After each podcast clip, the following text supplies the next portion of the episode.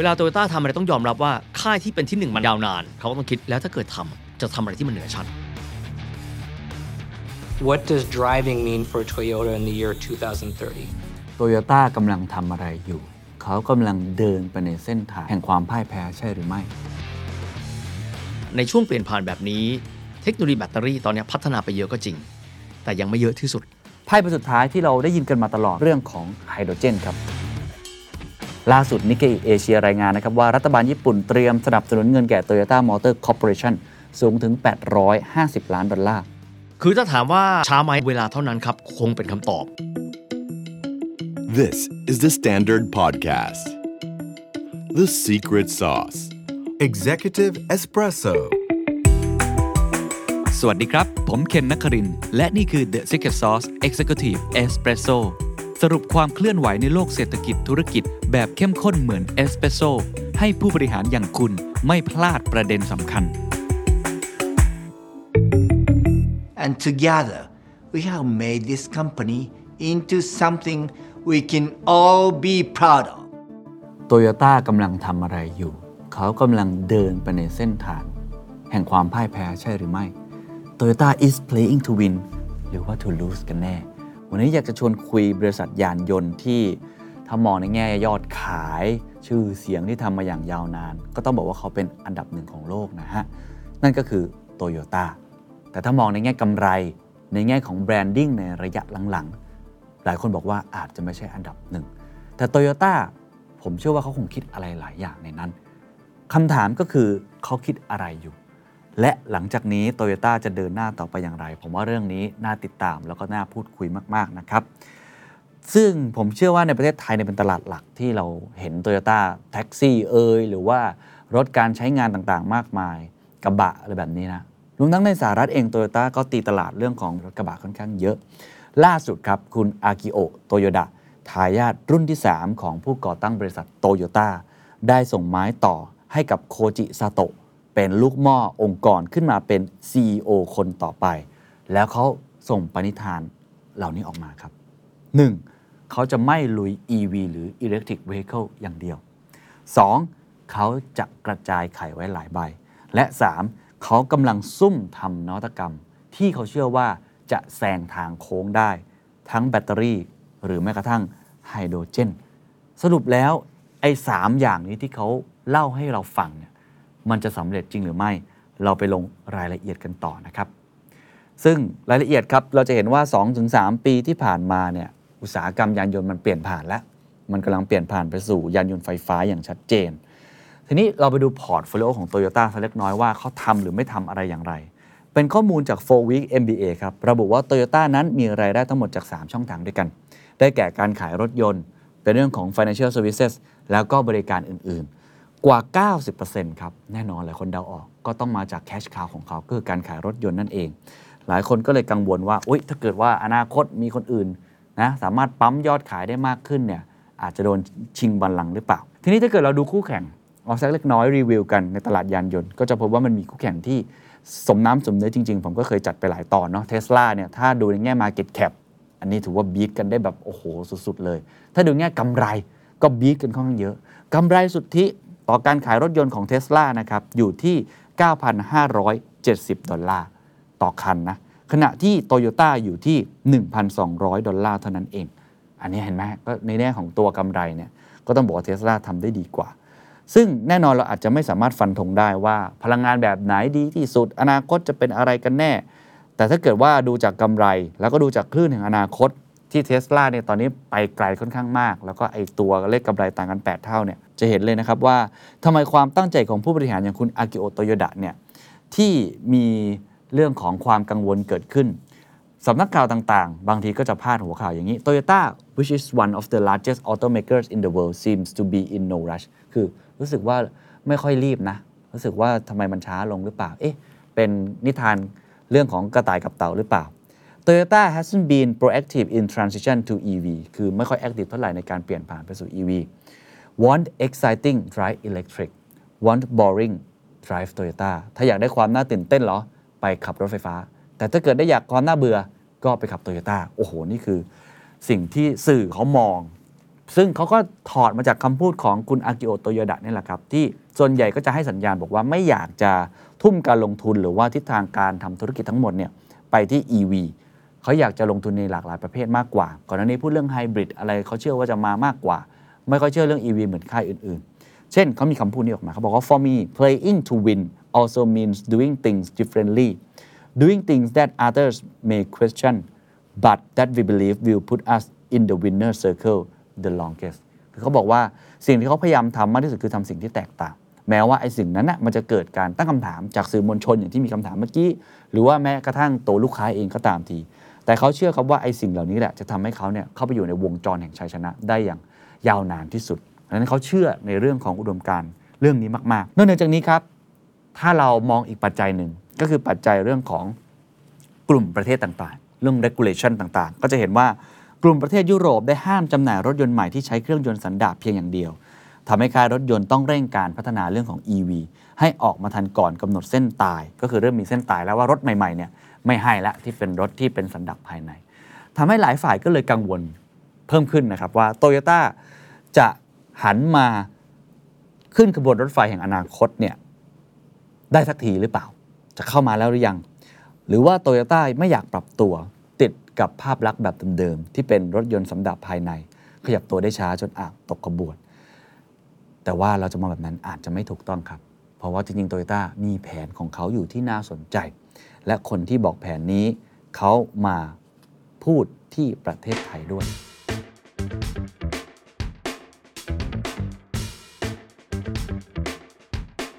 เขาบอกอย่างนี้ครับปลายปี 2022 ภายในงานโตโยต้าที่ฉลองการดำเนินงานในประเทศไทยครบ 60 ปี คุณอากิโอโตโยดะได้ประกาศถึงแนวทางการดำเนินธุรกิจที่ชัดเจนขึ้น และในช่วงเดือนเมษายนที่ผ่านมาครับ ก็ได้ส่งไม้ต่อให้คุณโคจิซาโตะขึ้นมาเป็นประธานเจ้าหน้าที่บริหารคนใหม่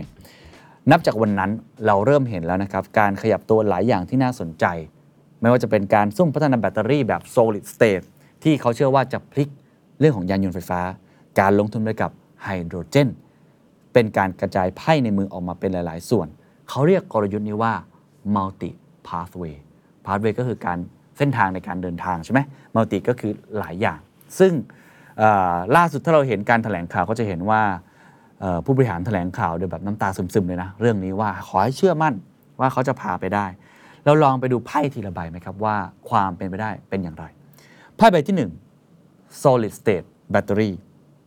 ย้อนกลับไปครับในช่วง 1-2 ปีข่าวแรกที่หลายคนเริ่มเห็นเส้นทางของ Toyota ชัดขึ้นก็คือการเปิดตัวรถยนต์ไฟฟ้า ซึ่งเป็น BEV นะครับหรือเป็นแบตเตอรี่ Electric Vehicle คันแรก ในชื่อรุ่น bZ4X ครับ ก็คือ BZ4X ซึ่งถึงแม้ว่าจะช้ากว่ารถยนต์ค่ายอื่นๆ ไม่ว่าจะเป็นค่ายญี่ปุ่นเองนิสสันฮอนด้ามิตซูบิชิแต่ก็เรียกได้ว่าเป็นสัญญาณที่ดีของการปรับตัวสู่ยานยนต์ไฟฟ้า เจ้า bZ Series เนี่ยฝังขุมพลังของแบตเตอรี่ลิเธียมไอออนเอาไว้ แต่ว่าถึงแม้ว่าจะเปิดตัวรถ EV มาแล้วนะครับ แต่ก็ถือว่ายังทำได้เป็นมวยรองพอสมควร ในปี 2022 Toyota มียอดขาย EV 21,650 คัน ถามว่าเยอะไหมก็ถ้าเทียบในเซกเมนต์ EV ด้วยกันคิดเป็นเพียง 0.3%เท่านั้นเอง เพราะว่า Tesla ทำยอดขายได้สูงมากนะครับ 1.27 ล้านคัน ส่วน BYD ก็ตามมาติด ๆ ครับ 8.1 แสนคัน แล้วก็ยังมีปัญหาต้องเรียกคืนรถเจ้า BZ4X เนะครับบางส่วน ก็เรียกได้ว่าในแง่ของยานยนต์ไฟฟ้าเนี่ยโตโยต้าก็ยังเป็นรองนะครับ แต่ว่า อย่างไรก็ตามโตโยต้าเขาก็ไม่ได้นิ่งนอนใจ แล้วก็เริ่มเผยให้เห็นไพ่ในมือที่เขาถืออยู่มากขึ้น ซึ่งอันนั้นก็คือนวัตกรรมที่เขาเชื่อกันว่าไม่จำเป็นต้องมาแข่งกับ Tesla หรือ BYD โดยตรง แต่จะเป็นการข้ามสเต็ปเลยครับ คือ leap frog ไปเลย แซงทางโค้งไปเลย เขาซุ่มพัฒนาแบตเตอรี่ที่เป็นเกม changer ของวงการ ที่ใช้ชื่อว่า solid state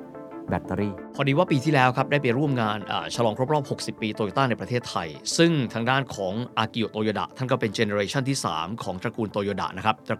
ท่านแรกก็คือคิอิจิโร่โตโยดะท่านที่ 2 คือคุณพ่อนะครับก็คือโชอิจิโร่โตโยดะแล้วก็เป็นคุณอากิโอเนี่ยแกประกาศชัดเจนในเวลานั้นบอกว่าจะมีการศึกษานะครับความเป็นไปได้นะครับของยานยนต์พลังงานสะอาดที่เรียกแบบนี้แล้วกัน ยานยนต์ไฟฟ้าเนี่ย ทุกคนคงจะมีความคุ้นชินกันพอสมควรนะครับต้องบอกว่ายานยนต์ไฟฟ้าความท้าทายของเขาเนี่ยก็คือการที่จะมีแบตเตอรี่นะครับซึ่งค่ายจีนเองต้องยอมรับว่า 26 ล้านคันเนี่ยนะครับของจีนที่ผลิตปีที่แล้วเนี่ยประมาณ 7 ล้านคัน เป็นยานยนต์ไฟฟ้าและพลังงานทางเลือก เพราะฉะนั้นมีความหมายว่าเขาน่าจะมีการพัฒนาระดับไปค่อนข้างเยอะละนะครับยุโรปเองเพิ่มสัดส่วนค่อนข้างเยอะนะครับทีนี้ครับเราลองมาดูทางโตโยต้ากันบ้าง หลายคนก็มองว่าถ้าเกิดเขาทำไปเขาอาจจะแพ้จีนไหม หรือแพ้ยุโรปไหม เวลาโตโยต้าทำอะไรต้องยอมรับว่าค่ายที่เป็นที่หนึ่งมันยาวนาน เขาก็ต้องคิด แล้วถ้าเกิดทำจะทำอะไรที่มันเหนือชั้นนะครับขอบอกแบบนี้ก่อนครับว่าในช่วงเปลี่ยนผ่านแบบนี้ เทคโนโลยีแบตเตอรี่ตอนนี้พัฒนาไปเยอะก็จริง แต่ยังไม่เยอะที่สุดถามมาทำไมณเวลานี้เนี่ยยานยนต์ที่จะเป็น EV 100%จะถูกจำกัดอยู่ใน passenger car คือรถเก๋งครับ สาเหตุเพราะว่าน้ำหนักของตัวแบตเตอรี่เนี่ยบางคนคิดว่าแบตเตอรี่แล้วไปนึกถึงแบตเตอรี่รถยนต์สมัยเดิม ที่อันเท่ากล่องรองเท้า ไม่ใช่นะครับ แบตเตอรี่ที่พูดถึงนี้เนี่ยเอาประมาณสัก 50 กิโลวัตต์อาวน้ำหนักประมาณ 250 กิโล 250 กิโลนะครับ สมมุติเป็นรถคันใหญ่สมมติ BMW i7 100 กิโลวัตต์อาวอาจจะ 400 กิโลกรัมนะฮะเพราะฉะนั้นมันใหญ่มากขีดจำกัดของมันก็คือว่ามันไม่สามารถที่จะใช้สำหรับ รถเพื่อการพาณิชย์เช่นรถกระบะได้ รถกระบะเนี่ยติ้งต่างน้ำหนักประมาณ 1.25 ตันนะครับต้องแบกน้ำหนักอีกตามหลักการคืออีก 1 ตัน 2.25 ตัน คิดว่าแบตเตอรี่ต้องใหญ่ขนาดไหนล่ะครับถูกไหมครับเพราะฉะนั้นพอแบตเตอรี่มันหนัก มันก็เลยยังไม่ work สำหรับการที่จะมีรถกระบะแบตเตอรี่ ถ้าเกิดว่าเรามองเฉพาะประเทศไทยกันเอง เรามีรถกระบะประมาณครึ่งหนึ่งนะครับตอนนี้จะมี EV ก็ตามแต่ก็จะเป็นแบบนี้ เพราะฉะนั้นยังเป็นช่องว่างอยู่ ทีนี้หนึ่งใน multi pathway ก็คือการคิดถึงเรื่องของ solid state battery คุณก็ถามว่า แปลว่าอะไรวะ ขออธิบายย้อนกลับไปนิดนะครับ ในการทำไฟฟ้าใดๆจะมีส่วนที่เรียกว่าอิเล็กโทรไลต์สัดส่วนของอิเล็กโทรไลต์เป็นอะไรครับ เป็นของเหลวนะครับ เวลาเราเรียนตอนเด็กจำได้ไหมครับ เรื่องของเคมีจะมีสถานะคืออะไรบ้าง เป็นก๊าซ เป็นของเหลว เป็นของแข็งนะครับ เวลาที่เราจะมีแบตเตอรี่จะต้องมีสัดส่วนของของเหลวนะครับ ไอ้ของเหลวส่วนนี้เราสัมผัสมันไม่ได้แล้วครับ แต่มันมีนะครับ การเก็บพลังงานไฟฟ้าและการอัดประจุไฟฟ้า ถ้าเป็นนะครับอิเล็กโทรไลต์ ที่อยู่ในสถานะของเหลว ซึ่งตอนนี้เราใช้กันอยู่มันจะเป็นแบตมือถือ แบตเตอรี่รถยนต์แบตเตอรี่ใดๆก็ตามนะครับมันสามารถกักเก็บพลังงานไฟฟ้าได้ดีขึ้นเรื่อยๆก็จริง แต่ฝันที่คนเรามีอยู่ และเราเชื่อว่ามีคือถ้าอิเล็กโทรไลต์พวกนี้ มันถูกพัฒนามาอย่างถูกต้อง และเป็นโซลิดเป็นของแข็ง มันสามารถที่จะกักเก็บพลังงานไฟฟ้าได้มากขึ้นเป็นเท่าตัว ถ้าเกิดว่าทำได้ สมมุติเราลองคิดอย่างนี้ยังไม่ต้องไปรถนะครับ แบตเตอรี่มือถือเราใช้กันเต็มสูบเลย 10 ชั่วโมงต่อวันชาร์จหนึ่งครั้ง สมมุติว่าเราเปลี่ยนครับ เป็น solid state มีความหมายว่าเราอาจจะต้องเราอาจจะใช้ไป 2 วัน ยังไม่ต้องชาร์จก็ได้ แล้วลองคิดดูถ้าเป็นรถยนต์ครับ แต่เดิมสมมุติว่าน้ำหนัก 250 กิโลกรัม วิ่งได้ 500 กิโลเมตร สมมุติ ตอนนี้เปลี่ยนละ เราสามารถกักเก็บพลังงานได้เป็น 3 เท่าตัวนะครับ เราก็สามารถที่จะ 1 นะครับมีแล้ววิ่งยาวขึ้น กับ 2 คือมีแล้วลดขนาดมันลง หรือลดน้ำหนักมันลงได้ 1 ใน3นะครับจาก 300 กิโลกรัมหรือ 100 กิโลกรัม ก็สามารถนำไปใช้ในรถที่เป็นประเภทอื่น ๆ ได้เพิ่มเติมขึ้น ศักยภาพของรถก็จะเยอะขึ้น ถ้าใครสามารถทำส่วนนี้ได้ ก็มีความหมายว่าเกม EV ก็สามารถเดินหน้าต่อไปได้ เพราะฉะนั้นตรงนี้ถ้าถามว่าสำคัญไหมสำคัญนะครับ เพราะมันจะเป็นตัวชี้เลยว่ามันจะเปลี่ยนแปลง แพลตฟอร์มของตัวรถ ซึ่งปัจจุบันแพลตฟอร์มของรถเนี่ยวางแบบเอาไว้สำหรับแบตเตอรี่ที่มีขนาดประมาณสัก 250-300 กิโลกรัม แต่ตอนนี้จะไม่ใช่ ถามว่า work ไหม ถ้าทำได้ลองคิดดูแล้วกันว่า work ขนาดไหน รถกระบะ ซึ่งบ้านเราใช้เยอะมากนะครับ แล้วก็อีกหลายประเทศก็ใช้ เช่น รถกระบะดูง่ายๆนะฮะ ออสเตรเลีย บ้านเราส่งกระบะไปที่ออสเตรเลียเยอะมาก นิวซีแลนด์เยอะมากนะครับ สหรัฐอเมริกาก็มีกระบะตันครึ่ง ถ้าสมมติทำได้ pickup truck ประเทศไทยออสเตรเลียใช้ 1 ตันใช่ไหมฮะสหรัฐอเมริกาใช้ one and a half ตันเพราะฉะนั้นไปที่สหรัฐจะพบว่าทำไมรถกระบะมันเหมือนกินสเตียรอยมาคันมันใหญ่มาก ของเขา 1.5 ตัน เขาขับรถข้ามรัฐ ลองคิดว่าถ้าทำ solid state ได้โลกเปลี่ยนนะครับ เปลี่ยนมหาศาล เพราะฉะนั้นพาสเวนี้ถามว่ามีความเป็นไปได้ในเชิงอุตสาหกรรมในเชิงพาณิชย์ไหม และเป็นฝันที่ควรทำไหมควร ใครมีศักยภาพทำใครทำได้ก่อนคนนั้นชนะ เท่านั้นตรงไปตรงมา คือถ้าถามว่าช้าไหมอันนี้เวลาเท่านั้นครับคงเป็นคำตอบนะครับเพราะถ้าถามว่าเขาสามารถผลิตที่เป็น EV ได้ไหม ก็เชื่อว่าคงจะทำได้ แต่ขณะเดียวกันครับ อยากให้ลองมองย้อนกลับไป โลกเราจะเจอสภาวะแบบนี้ทางหลายแพร่ง เรื่องเทคโนโลยีเนี่ยหลายครั้งมาก ยกตัวอย่างเลย สมัยที่เรามีวิดีโอเทปเราก็จะมีหลายค่ายใช่ไหมครับ เราจะมีทั้ง VHS Betamax ก็เหมือนกันเอาทางไหนดีวะ สมาร์ทโฟนกำลังจะเริ่มเข้ามา เราก็จะเห็นหลายแพลตฟอร์มถูกไหมฮะ เราจะมีแพลตฟอร์มเดิมเลยของโนเกียซึ่งเริ่มใช้ปฏิบัติการ Symbian เก่ามาก BlackBerry iPhone เพิ่งเข้ามา บางคนก็จะมีแพลตฟอร์มหุ่นกระป๋องครับ นั่นก็คือ Android ที่สุดเอายังไงล่ะ Symbian ไปนะครับ BlackBerry ไป หรืออีกสองไม่ได้หมายความว่าอันเดียวนะฮะ ตอนนั้นก็คิดกันอยู่ว่า iPhone มาแน่เลย แต่ iPhone แบรนด์เดียวอะ ที่เหลือเป็น Android อะก็อยู่คู่มาจนกระทั่งวันนี้ เพราะฉะนั้นเรื่องที่บอกว่าอะไรคิดถูกคิดผิด หลายปัจจัยมากครับ หลายปัจจัยมากๆ แต่ว่าขอตาไว้ตรงนี้นะครับว่าแพลตฟอร์มไหนจะสำเร็จก่อนคือแพลตฟอร์มที่สามารถมีโครงสร้างพื้นฐานสำหรับคนที่จะใช้รถยนต์จำนวนมากมาย สามารถเข้าถึงได้อย่างรวดเร็ว ท่ามกลางการที่โลกนี้เนี่ยถูกสภาวะบีบรัดให้ต้องลดก๊าซเรือนกระจกให้ได้เร็วที่สุดครับที่น่าสนใจไม่ใช่แค่ว่าทางโตโยต้าจะพัฒนาแค่ยานยนต์ไฟฟ้าที่เป็น รถยนต์ส่วนบุคคลเท่านั้นนะครับ แต่ว่ายังทำรถกระบะด้วยนะฮะ ให้ข้อมูลเพิ่มเติมอีกสักเล็กน้อยครับโตโยต้าไม่ได้เป็นหน้าใหม่ในการวิจัยแบตเตอรี่ solid state เลยนะครับ แต่เรียกว่าเป็นผู้นำเลยก็ว่าได้ ดูจากอะไร ดูจากการจดสิทธิบัตรครับ สิทธิบัตรลิขสิทธิ์ต่างๆ กว่า 1,000 ฉบับ ล่าสุด Nikkei Asia รายงานนะครับว่ารัฐบาลญี่ปุ่นเตรียมสนับสนุนเงินแก่ Toyota Motor Corporation สูงถึง 850 ล้านดอลลาร์สำหรับการลงทุนผลิตแบตเตอรี่ที่ใช้ในรถยนต์ไฟฟ้า ภายในประเทศนั้นมีการลงทุนแน่นอนโตโยต้าตั้งเป้าที่จะขยายจำนวนรถไฟฟ้าทั้งหมดนะครับรวมถึงไฮบริดแล้วก็อื่นๆเนี่ยเป็นประมาณ 70 รุ่นด้วยกันในปี 2025 จาก 55 รุ่นในปี 2020 พร้อมตั้งเป้าที่จะขายรถ EV แล้วก็รถยนต์เซลล์เชื้อเพลิงให้มากกว่า 1 ล้านคันในปี 2030 จากที่ยอดขายที่ผมกล่าวไปแล้ว 2022 ประมาณ 20,000 กว่าคันนะครับ 2030 อีกประมาณ 6-7 ปี อยากจะได้ 1 ล้านคันอะอันนี้คือไพ่ใบที่ 1 solid state ไพ่ใบที่ 2 ครับกระบะไม่มีวันตาย หลายคนพอพูดถึงยานยนต์ไฟฟ้า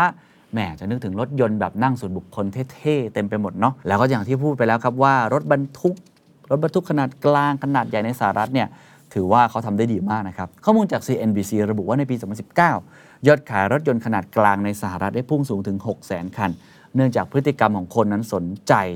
จากรถเก๋งไปสู่รถที่เกี่ยวข้องกับรถอเนกประสงค์มากขึ้น crossover รถ SUV รถกระบะมากขึ้น คุณเจสสิก้าคัตเวลนะครับกรรมการบริหารด้านข้อมูลเชิงลึกของบริษัท วิจัยรถยนต์เอ็ดมุนส์กล่าวครับว่า ข้อมูลเหล่านี้สะท้อนให้เห็นว่าผู้คนส่วนใหญ่ไม่ได้สนใจเรื่องของราคา แต่สนใจเรื่องของความอำนวยความสะดวก แล้วก็ฟังก์ชัน หรือคุณสมบัติในการใช้งานมากขึ้นขณะเดียวกันครับ ในช่วง 10 ปีที่ผ่านมายอดขายรถกระบะขนาดกลางเพิ่มขึ้นกว่าเท่าตัวจนคิดเป็น 4.4%ของยอดขายรถยนต์ในสหรัฐอเมริกา ปัจจุบัน S&P Global Mobility คาดว่ายอดขายรถกระบะขนาดกลางเริ่มกลับมาเติบโตอย่างต่อเนื่อง และรถกระบะจะเพิ่มส่วนแบ่งการตลาดของสหรัฐอเมริกาอยู่ที่ 4.6%ภายในปี 2026 นะครับ นั่นทำให้ล่าสุดครับโตโยต้าได้เปิดตัว Toyota Tacoma กระบะขนาดกลางรุ่นที่ 4 ในสหรัฐ โดยให้เลือกทั้งแบบ Extra Cab และ 4 ประตูแบบ Double Cab นั่นเองคุณแพทริกฟินเกนครับผู้จัดการอาวุโสรถบรรทุก GMC แล้วก็ SUV ย้ำครับว่าตลาดรถกระบะขนาดกลาง มีความพยายามสร้างโมเมนตัมมากกว่าที่เราเคยเห็น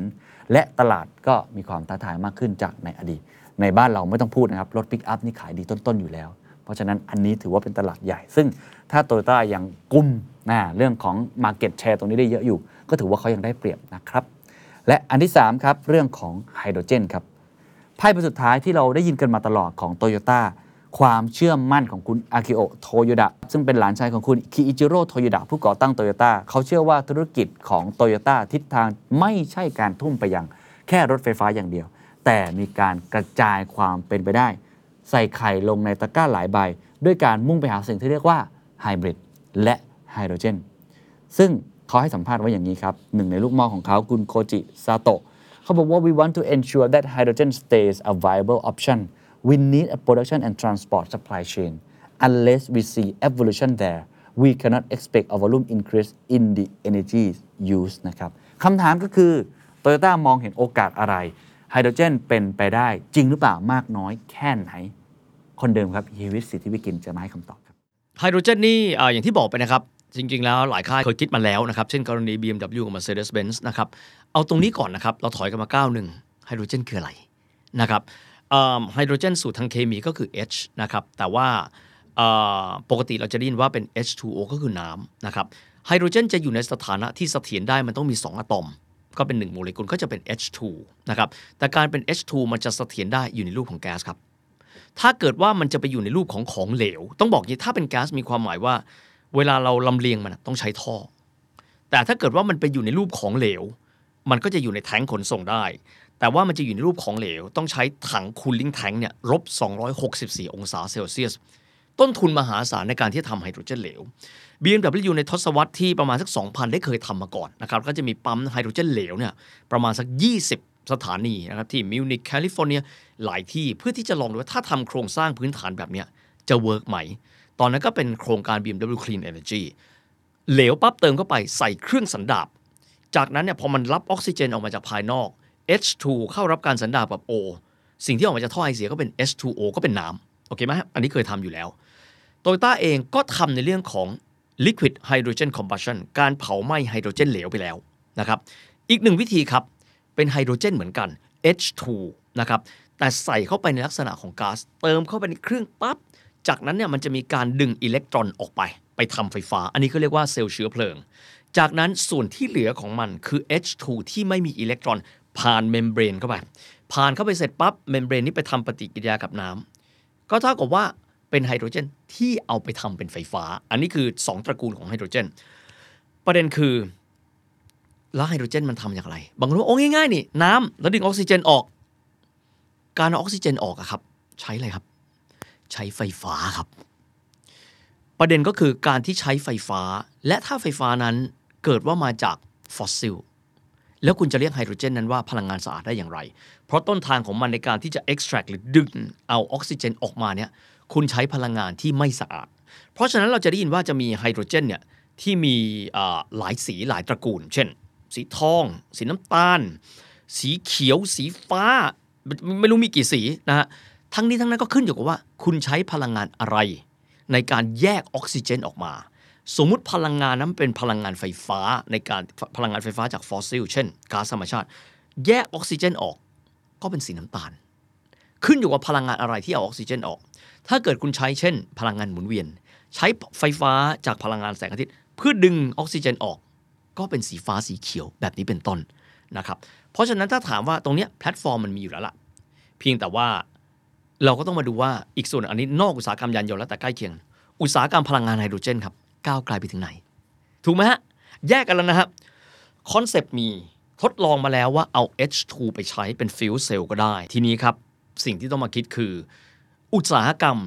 ผู้ทำไฮโดรเจนเหลวละหรือหรือผู้ทำไฮโดรเจนแก๊สสองอย่างเนี้ยเขาจะทำอย่างไร ให้การดึงออกซิเจนออก ดึงอะตอมออกซิเจนออกไป แล้วกลายเป็น H2 ที่สะอาด โดยไม่มี carbon footprint ทำได้เร็วขนาดไหนนะครับถามว่าแล้วมันเกี่ยวข้องกับยานยนต์ขนาดไหน ถ้าอุตสาหกรรมนี้ทำได้เร็ว ขยายไซส์ใหญ่ และราคาไม่แพงเกินไป ก็สามารถเกิดได้ เกมยานยนต์ต้องมองแบบนี้ครับว่า เกมยานยนต์ในยุคศตวรรษปัจจุบันที่เน้นเรื่องพลังงานสะอาด ใครสามารถทำโครงสร้างพื้นฐานด้านพลังงานสะอาด ได้เร็ว ถูกในวงกว้างเร็วที่สุด อันนั้นแหละคือคำตอบว่าแล้วจะเดินหน้ายังไง เพราะฉะนั้นการที่โตโยต้าทำบอกว่า multi pathway หนึ่งละ solid state ผมทำได้ไหมขนาดเดียวกันเลย ขนาดเดียวกันไฮโดรเจนเราก็ลองด้วย แล้วเราก็ไปหา partner อื่นๆ ดูซิว่าใครจะทำไฮโดรเจนนะครับไม่จะเป็นก๊าซหรือจะเป็นลิควิดด้วยพลังงานสะอาด เพื่อดึงเอาอะตอมออกซิเจนออกไปได้เร็วกว่ากัน ทั้งหมดนี้คือคือแผน multi pathways ของ Toyota นะครับ3อย่างด้วยกัน แล้วก็มีอีกหลายอย่างที่เขากำลังซุ่มอยู่แบตเตอรี่ solid state ซุ่มเรื่องของพลังงานไฮโดรเจน แล้วก็ยังทำเรื่องของการพัฒนารถกระบะซึ่งเป็นมาเก็ตเดิมนะครับคำถามก็คือโอกาสและอนาคตหลังจากนี้จะเป็นอย่างไรโตโยต้าไม่ใช่คนเดียวที่ทำ multi pathways ถ้าจะมองกลับมาที่ประเทศไทยล่ะ เราจะทำยังไงเราเป็นฐานผลิตเรื่องของชิ้นส่วนยานยนต์ประกอบต่างๆ อยู่แล้วจากค่ายญี่ปุ่น ตอนนี้ก็เริ่มมีจีนเข้ามามากขึ้นเรื่อยๆ ไม่ว่าจะเป็น Great Wall Motor ไม่ว่าจะเป็น BYD เองก็ตามที โอกาสของไทยอยู่ตรงไหน อันนี้ลองไปฟังเฮวิสสิทธิวิคินครับ ที่ผ่านมาตั้งแต่หลังสงครามโลกครั้งที่ 2 คือ หลายสิ่งหลายอย่างที่เราคิดว่าจะไม่เกิดขึ้นโตโยต้าก็ทำให้มันเกิดขึ้น อันนี้ก็ต้องยอมรับว่าเขาเก่งมาก แต่ขณะเดียวกันโลกแห่งการแข่งขันนะครับทุกฝ่ายเองจีนเองก็คงไม่นิ่งเฉย จีนเองก็พยายามที่จะผลักดัน จีนเองน่าจะใช้เกมของไซส์ของตลาด ในการที่จะใช้โวลูมจำนวนมาก แต่ต้องขออนุญาตยกตัวอย่างนิดหนึ่งจีนครับ พอดีที่มีโอกาสคุยกับคุณมู่เฟิงมู่เฟิงนะครับ ซึ่งเป็น CEO ของ Great Wall Motor ตอนที่ไปเซี่ยงไฮ้มอเตอร์โชว์แกพูดแบบนี้ตลาดจีนเรามีหนึ่งหนึ่งพันสี่ร้อยล้านคน เอาแค่เราผลิตรถยนต์ ให้ตอบโจทย์คนพันสี่ร้อยล้านคนเนี่ยมันก็มากพอแล้ว เพราะฉะนั้นเขาอาจจะไม่ได้มี perspective ว่าฉันต้องชนะญี่ปุ่น เขาอาจจะไม่ได้คิดอย่างนั้นเลยนะครับเพราะฉะนั้นแต่ละประเทศต้องยอมรับว่าเรื่องของแพลตฟอร์มพลังงานเรื่องของการคิดเนี่ยมันมันมาจากคนละ perspective นะครับ เคยถามทางด้านของจีนว่า คุณมู่ถ้าเกิดว่าคุณใส่ใจเรื่อง EV แล้วคุณจะมีไฮโดรเจนทำไม เพราะว่าที่ศูนย์ research ที่เป่าติ้งซึ่งก็เป็นสำนักงานใหญ่ของเขาเนี่ยก็มีการทดลองไฮโดรเจนเขาบอกแบบนี้บอกว่า คุณวิทย์เราไม่ได้แข่งกับใคร แต่ว่าเรากำลังมองนะครับต้องบอกว่า Great Wall Motor เนี่ยเขาเด่นมากเรื่องรถเพื่อการพาณิชย์ เช่น เรื่องรถปิกอัพแล้วก็รถสิบล้อเขาบอกว่าเราไม่ได้คิดแค่รถปิกอัพแล้วแหละ สมมุติเป็นรถสิบล้อ ไปแบกแบตเตอรี่อะตอนนั้นยังไม่ได้คุยเรื่อง solid state นะครับ แต่จินตนาการแม้กระทั่ง solid state แล้วเป็นรถสิบล้อแบตมันต้องใหญ่ขนาดไหนครับ มันแบกน้ำหนักไม่ได้ ก็เลยบอกว่าเราก็เลยคิดถึงไฮโดรเจนสำหรับ solution สำหรับรถ10ล้อ Great Wall Motor มองว่าจะเอามาใส่ในรถเพื่อการพาณิชย์ขนาดใหญ่สำหรับโตโยต้าบอกว่าไม่ใช่ดูสิรถแข่ง ตอนที่คุณอากิโอโตโยดามาก็ไปขับรถแข่ง perspective ต่างกันมาก แล้วเราก็ไม่รู้ว่าระหว่างทาง ใครจะเจออะไรก่อน เพราะฉะนั้นในแง่ของถ้าถามว่าโตโยต้าทำ multi pathway ถ้าถามแบบนั้น ฉางเฉิงหรือว่าทาง Great Wall เอง ก็ทำ multi เหมือนกัน แต่วัตถุประสงค์แตกต่างกัน ทีนี้ก็ต้องมาดูแหละครับว่า บางทีอยู่ดีๆ เราอาจจะไปเจอเทคโนโลยีระหว่างทาง ที่ณเวลานี้ในฐานะสื่อมวลชนเรายังไม่รู้ เพราะฉะนั้นเนี่ยการที่เขาดูหลายๆสิ่งหลายอย่างในเวลาเดียวกัน ไม่ใช่เรื่องแปลกประเทศไทยต้องต้องยอมรับอย่างนี้ครับว่า ตอนนี้เนี่ย ปีประมาณสักปีที่แล้วเนาะเราจะรายงานกันตลอดเลยว่าประเทศไทยอาจจะสูญเสียความเป็นศูนย์กลางทางการผลิตรถยนต์ไปนะครับแต่ที่สุดแล้วก็จะพบว่าจากการที่คุณอากิโอโตโยดะมาประเทศไทยปีที่แล้ว ชัดเจนว่าที่นี่ยังคงเป็นศูนย์กลางของเขาอยู่นะครับจีนเองจากการที่ค่ายใหม่ๆนะครับที่เข้ามาในตลาดบ้านเราไม่ว่าจะเป็นฉางอันก็ดีนะครับไม่ว่าจะเป็นค่ายอื่นๆ เองก็ดีนะครับ BYD ทุกคนตอกย้ำแล้วว่าคงต้องเลือกประเทศไทย ไม่ใช่ที่อื่น เพราะฉะนั้นตรงเนี้ยคงไม่ใช่ประเด็นแล้วนะครับ เพียงแต่ว่าที่เพิ่มเติมขึ้นไปครับ ต้องมองเพิ่มเติม อย่างที่บอกอุตสาหกรรมรถยนต์มากับอุตสาหกรรมพลังงาน และอุตสาหกรรมพลังงานที่ทุกคนใส่ใจนะครับก็คือเรื่องของไฮโดรเจน ถ้าเราเห็นข่าวจะพบว่าเรื่องของการที่โตโยต้าเองจะมีการจับมือเครือเจริญพกพันธ์เรื่องการใช้มูลสัตว์คุณถามว่ามันเกี่ยวอะไรว่าเอาขี้ไก่เอาขี้ไก่จากฟาร์มคำตอบเป็นแบบนี้ครับ ขอย้อนกลับไปที่เดิมไฮโดรเจนหรือว่า H2 จะเกิดขึ้นได้ก็ต่อเมื่อ ใช้พลังงานสะอาดในการดึงออกซิเจนออกไป ก็เปลี่ยนสิครับ เมื่อสักครู่เราพูดถึงพลังงานแสงอาทิตย์ใช่ไหมพลังงานลมก็ใช้พลังงานชีวมวลสิครับ ถูกไหมฮะ แล้วก็ก็คือก็คือถ้าเป็นในแง่ของพลังงานชีวมวลนะครับ biomass ก็ match พอดีใช้พลังงานจากชีวมวลในการดึงออกซิเจนนั้นออกไปจากอะตอมของออกไปจากโมเลกุลของน้ำแล้วก็กลายเป็น H2 ก็มีความหมายว่าไฮโดรเจนที่ได้จะเป็นไฮโดรเจนที่สะอาด เพราะนี่ก็เป็นอีกหนึ่ง project ครับ ที่ก็ได้ทำงานร่วมกันบ้านเราเก่งเกษตร เพราะฉะนั้นเนี่ยวิทยาศาสตร์เป็นเรื่องการตอบโจทย์ครับ ยานยนต์ พลังงาน พลังงานทางเลือกเกษตรอุตสาหกรรม